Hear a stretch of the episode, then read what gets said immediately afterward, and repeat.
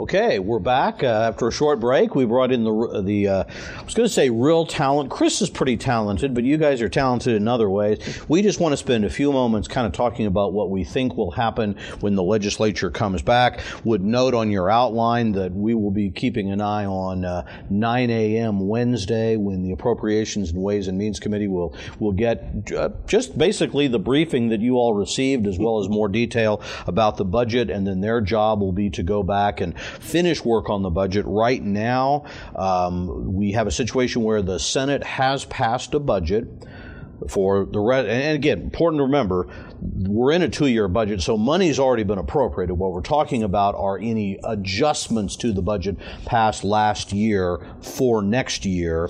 Uh, education funding has also been passed, so it's really the adjustments and tweaking in the rest of the budget. Um, that is a big thing the legislature will have to do, but what we will all be watching is how they respond to, I guess, what we're calling the $80 million uh, error uh, in the school finance bill. You do have a link to, in our new, to a news brief that we did on this. I think we can kind of talk a little bit about maybe some of the options, but I know Governor Colyer had a meeting today uh, with uh, a number of school leaders around the state. GA, you listened in uh, to that. Um, why don't you give us like the most up to date information on where we stand? Well, you know, I think it was a, a really positive conversation. The governor, uh, the governor sat in with Dale, um, really shared what he was envisioning happening over the next few days. He was very, uh, very hopeful that uh, they'd get a trailer bill attached um, and hopefully get something done before the weekend. I think maybe that's optimistic, but at the same time, um, uh, at least he's out there talking about that and promoting that. Um, I think at the same time, he also talked about the uh, additional funding and the forecast that we just heard Chris talk about, and and felt that uh, with the the original 423 as it was presented, uh, not as it Senate looks. Bill 423. Senate Bill 423 as it was presented. Um, it, lo- it appears that it could be funded easily uh, with the growth over the next five years. So I think that something he had said and others had said the whole time that with, we could fund this without a tax increase, and I think we heard that from the governor and, and maybe just confirming what the the uh, consensus revenues look like. Uh, yeah, I think again that's why news looks positive for that kind of phase in. And the one thing we should be clear on is, um, and take take this for what you will. Um, some people were were they're kind of conspiracy theorists about the eighty million dollars, and well, the the bill actually contains the money to pay for the eighty million dollars. It's just the way the bill was drafted inadvertently would not allow districts to spend it. Right. So uh, the, all of the profiles that, that they will look at uh, sh- includes the money the legislature actually did uh, did appropriate that. Scott, any any thoughts from you? Well, uh, you know, early morning hours of April 8th, I think it was, uh, we were all, oh, we have a school finance bill and everything's going smooth. And then I think in a few hours we found out there was the $80 million error. And I think the, the new revenue forecast, uh, of course, is good news. Uh, and it presents the legislature with a lot of options. And uh, I think maybe uh, the governor and some others would like to limit some options because there'll be attempts maybe to increase the school finance bill. There may be attempts to cut taxes. So we have this dynamic coming into the session. Uh, whereas, uh, you know, the, this great economic news uh, presents all kinds of uh, issues. uh, Right. There, there are those who say it is sometimes harder to deal with with, with more money than, than less money.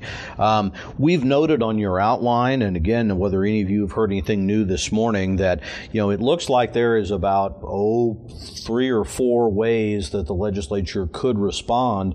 Um, and again, I, I don't know as anyone's made a decision. One we know will be an effort to uh, really go back to the to the version as it originally passed the House that does not bring in 15% mandatory LOB as part of the base. I, I hope everyone basically understands what what caused this problem was the bill that passed was designed to require all districts to have a 15% local option budget mandatory that would then be added to general funding to create a much higher, about a $4,900 base budget per pupil.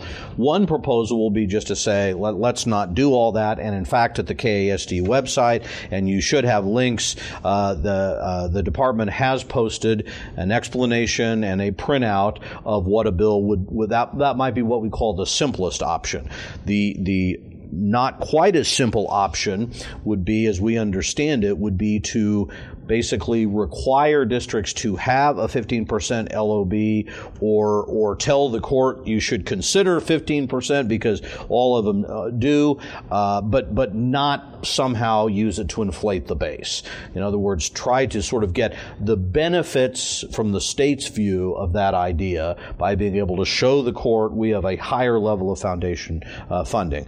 The third approach is to keep the 15% as a contributor to a higher foundation amount, but make it work. In other words, find a way that you can do that and still uh, not lose the $80 million. And then I guess the final option is if nothing happens, we have $80 million appropriated that can't be spent, um, which could then, I guess, either be sitting out there until next session comes back. I mean, it would it would be a real difficult situation, and it would be particularly difficult, I think, for the state to know what to argue to the court because you would arguably have legislative policy to be providing this. You'd have money appropriated, but because of an error, it couldn't be spent. And if the legislature cannot find a way to fix it, that's that's where we might be. Um, any anyone heard anything new on that front? No, I really haven't. I just I, I, think we we've heard that looking at the 15 mills and, and that kind of inflated process gets very complicated, and there may not be a simple way of coming up with that formula for everyone uh, without having to do a lot of reprogramming and and uh, looking at things from a different way because of the mill fluctuation. Um, but um, but at the same time, you know, the simple way seems maybe the easiest way, and maybe what we've seen over the last couple of years is the, the easiest way may not be the way people like to go. Well, it's important to remember that the that the bill passed the legislature with the bare number of votes mm-hmm. in both the House and Senate, and that raises the possibility that any change uh, could could lose or the necessary vote, and and or and who who would you bring on? So yeah. I think that yeah. will be uh, that's why this uh, this may not be easy uh, in terms of how it will be done. Um, and this goes back to your point: how quickly can this happen? Well, you know, one option would be to kind of do what happened that last day. Um, take a bill that the Senate has passed, a Senate bill, amend the fix, whatever it is, uh, into that bill in committee and send it to the floor, or do it on the floor, which was what happened that, that Saturday morning, and then try to get the Senate to simply concur, um, which can be done. It's not amendable, it's just a yes or no vote, or work out of conference committee where there are some bills, get an agreement on the fix, which would go to both the House and Senate, would both have to approve it then with an up or down vote, not amendable, or in terms of speed, probably the worst option. You literally have to start with a new bill, and you you have to have committee hearings and all of that. I don't think anybody wants to do that, uh, but again, this may not be the, the simplest thing in the world. So, um, well, let's take uh, let's uh, again kind of just wrap up, unless there's anything guys want to add there. The other big issue that we think could come up uh, has been discussed coming up is the constitutional amendment on on Article Six. Uh, now, again, that that is out of committee in the House, so it would be up to House leadership to decide if they want to have what would be a very long and emotional debate. But our understanding is also there may have been some yes votes on school finance conditioned, conditioned on getting that debate. So in the short time remaining, we'll have to see. Any any thoughts on that? Well, I mean, it would require a two thirds vote, of course, and. Uh, in, in, the House and, the and then have to go through the Senate. And then uh, I think uh, during debate on the school finance bill earlier this month, I mean, I think there were some comments made, at least in the House, that. Uh, you know, uh, uh, maybe this isn't the time to consider this amendment, but if the courts give us a negative reaction on this bill, maybe that's so there's that kind of political play going on too. I think that's right. GA? No, I don't really have a lot to add there. I think uh, the way it looks right now, I think it might be very difficult to get it through the House with uh, unless you had some Democrats that were looking to, to flip their, their votes possibly. But uh, but again, when you're when you're looking at what potentially court might send back because it's whatever it looks like it's too you know it's going to take too long. It's not enough money. Whatever you want to say. Um, at that point in time, I think it can get really dicey really fast. That's absolutely right. So that's another thing. We are expecting a lot of action in a short time uh, during the uh, the veto session. Although it is also uh, possible that there will be a lot of time with no action. We'll just have to wait and see what happens. The unusual situation is that the sine die, which means the sort of drop dead adjournment, is set for May 4th. That's uh, that is unusually early. A lot of debate over how that came about on the last day of the session. Uh, we would note we have given you a link uh, on the outline to a statement that we provided on uh, uh, article on on our concerns about the amendment. Uh, I think it's fair to say the amendment has been, I don't know whether softened is the right word. The, the intent, though, of, of the amendment as it came out of committee is to preserve the right to go to the courts for recourse on equity issues, but to try to make adequacy exclusively a legislative function. In that, in this uh, link we've given you, I think I think we'll note a couple things. One is that every case we've had has involved equity, uh, so this doesn't suggest that that would end school finance litigation and the question of whether you can really separate adequacy and equity cleanly, particularly when it comes to subgroups of student performance. And then I think the final philosophical question is, you know, Kansas has operated under a constitutional provision which suggests that education does have a higher degree of deference, that there is a standard that the legislature cannot, uh, a simple majority, uh, spend as little as it wants as long as it's equitable. Uh, and that, I think, is really the key question that people will have to, to wrestle with. Do we want to take that out of the Constitution? We note, although it's looking less and less likely in the time, that the House passed a bill with some great fanfare over school safety and security plans. I know GA went around the state holding, holding meetings to talk about these issues. Uh, most groups supported it. Uh, the Senate has done nothing on it. There is no scheduled hearing. We will be watching that, and you just, you never know in the veto session when some new type of gun, guns or other amendment or safety, you know, these are all possible if things get to the floor. And I think that's one thing you'll be wanting to watch every day. As long as the House and Senate are not on general orders and are only doing conference committee reports and things like that, then you're kind of limited. You, you have a better idea of what the scope of things are. But if anything gets to the floor that is generally amendable, that is relevant to other other topics, uh, whether it's school policy or safety or guns or taxes, it can become a vehicle for almost anything else.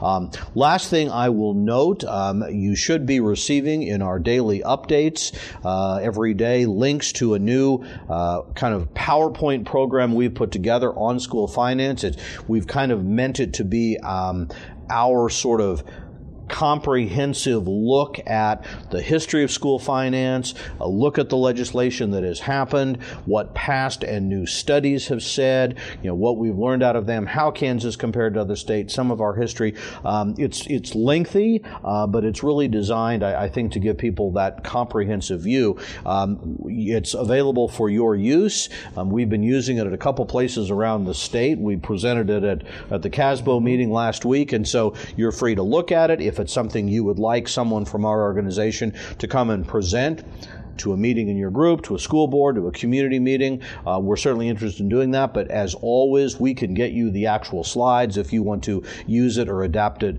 uh, for yourself in your, in your own district. So, with that, uh, Gentlemen, any anything else we want to bring up before we sign off? No, no. It should be an exciting uh, week coming up. We think it will be. We would expect that unless we know we're going to be in the middle of debate, we will probably do an update this Friday, even though that'll only be two days into the session, because at that time we will have a, a we'll Pretty probably begin to have a better sense of at least what the path is on school finance. We presumably will have a revised set of maybe what the budget picture looks like. So we'll have something to tell you, but I think I think most people are expecting that things are probably going to not be resolved till sometime into next week, and and that may be the most optimistic thing. So as always, thank you for viewing. If you have any questions, get them to any of us. We'll try to respond. I hope every everyone has a great week. It looks like maybe finally spring has arrived for good in Kansas a little bit, at least in Topeka. It seems very nice today, uh, and we're hoping to have that at least. Maybe they'll until bring the- some cheer to the legislature. that's right. Maybe everyone will feel better. We'll want to get done. We'll want to get out, and we'll try to be optimistic on that. So.